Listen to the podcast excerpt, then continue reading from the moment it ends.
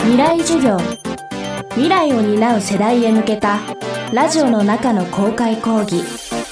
今週の講師は映画監督の荻上直子です。未来授業今週は川っぺりムコリッタを生きる私たちというテーマでお送りします。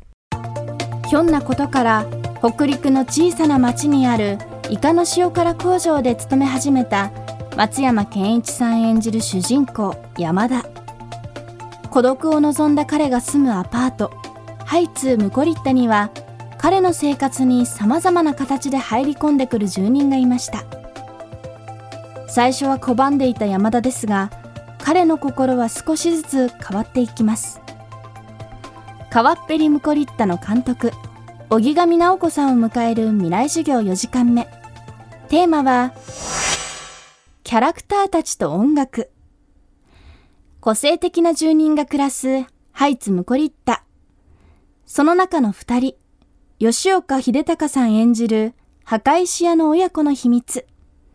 そして荻上さんが作品作りで意識する人と人との距離感について伺いました。これはですね実はあの私の大好きな映画で巨匠の黒澤明監督の「ドデスカデン」っていう映画でホームレスの親子が出てくるんですよね。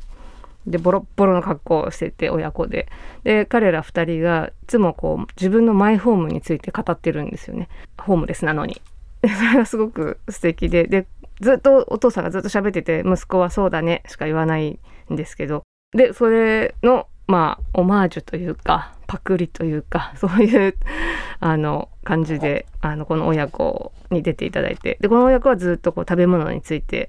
あまりお金がない人たちなのでそんなにいいもの食べて普段食べてないんですけどずっと食べ物美味しい食べ物について語っているっていう 設定にしました。本当に友達ではない関係性でたまたま偶然こうここのアパートに住んでいるっていう現状でで私がいつも気をつけてるのは仲良くなりすぎないようにしたいと思ってるんですよね。で例えばこの中の一人がどこか引っ越しちゃったとしたらもう二度と会えないっていうぐらいの関係性なんかずっとこう連絡取り合って年に何回か会ってっていうことではきっとないような気がしていて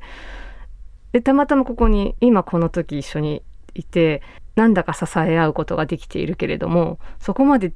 実は近くないっていうなんかその関係性がこのハイツムコリッタっていう中で構築されてい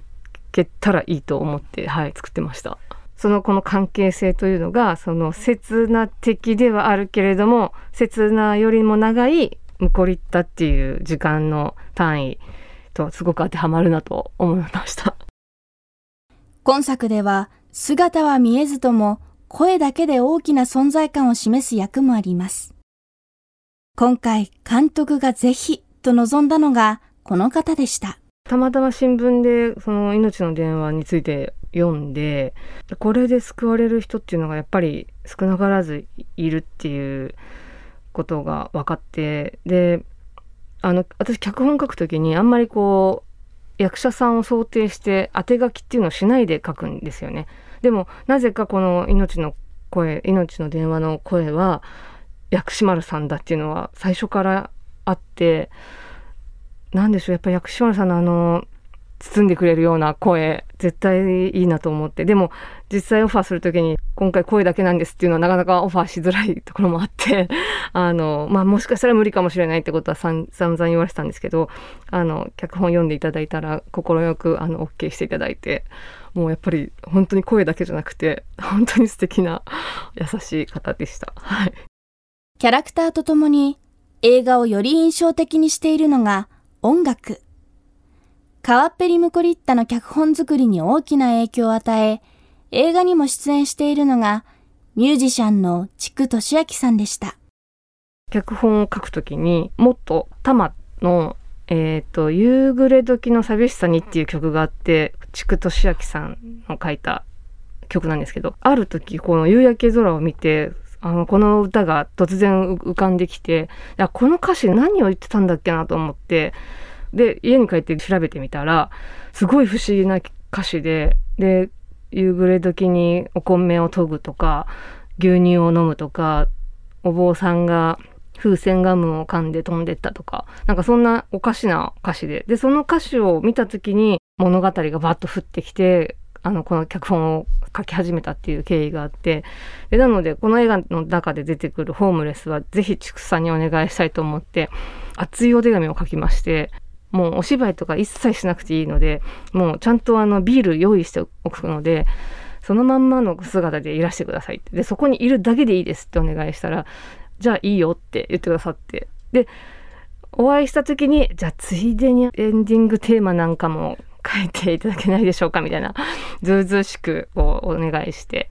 で、うーんなんて言いながら、でも、で、畜産の方から、あの、じゃあ、その、挿入曲というか、劇版は、あの、パスカルズにお願いしてみたらっておっしゃってくださって、それでこう、パスカルズさんにお願いしたっていうことに、あの、経緯があるんですけど、もうすごく素敵な方たちで、